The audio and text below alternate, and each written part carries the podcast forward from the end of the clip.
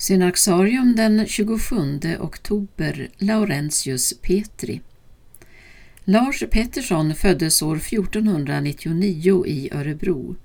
Fadern Peter Olofsson var smed och hans storebror var Olof Pettersson, för eftervärlden känd som den svenske reformatorn Olaus Petri.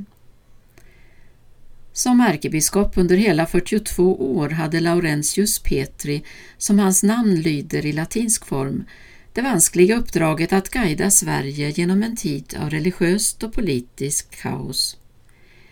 Liksom sin bror studerade Laurentius Petri utomlands, närmare bestämt vid Martin Luthers universitet i Wittenberg.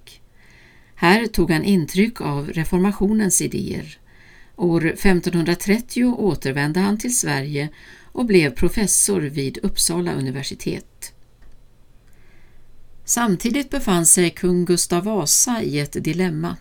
Sveriges ärkebiskop Gustav Trolle hade gett sitt stöd till den danske kungen Kristian II och befann sig i landsflykt.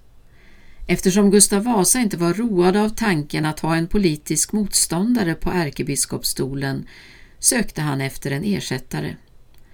Johannes Magnus var påtänkt, men hans ovilja att föra Sverige i luthersk riktning gjorde honom omöjlig i kungens ögon och även han gick i landsflykt.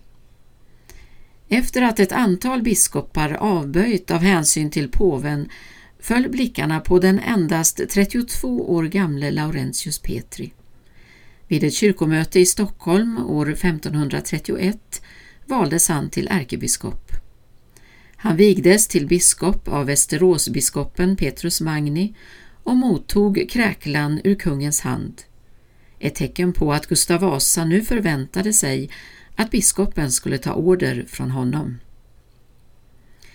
Som ärkebiskop kämpade Laurentius Petri emellertid för kyrkans självständighet, också som luthersk nationalkyrka.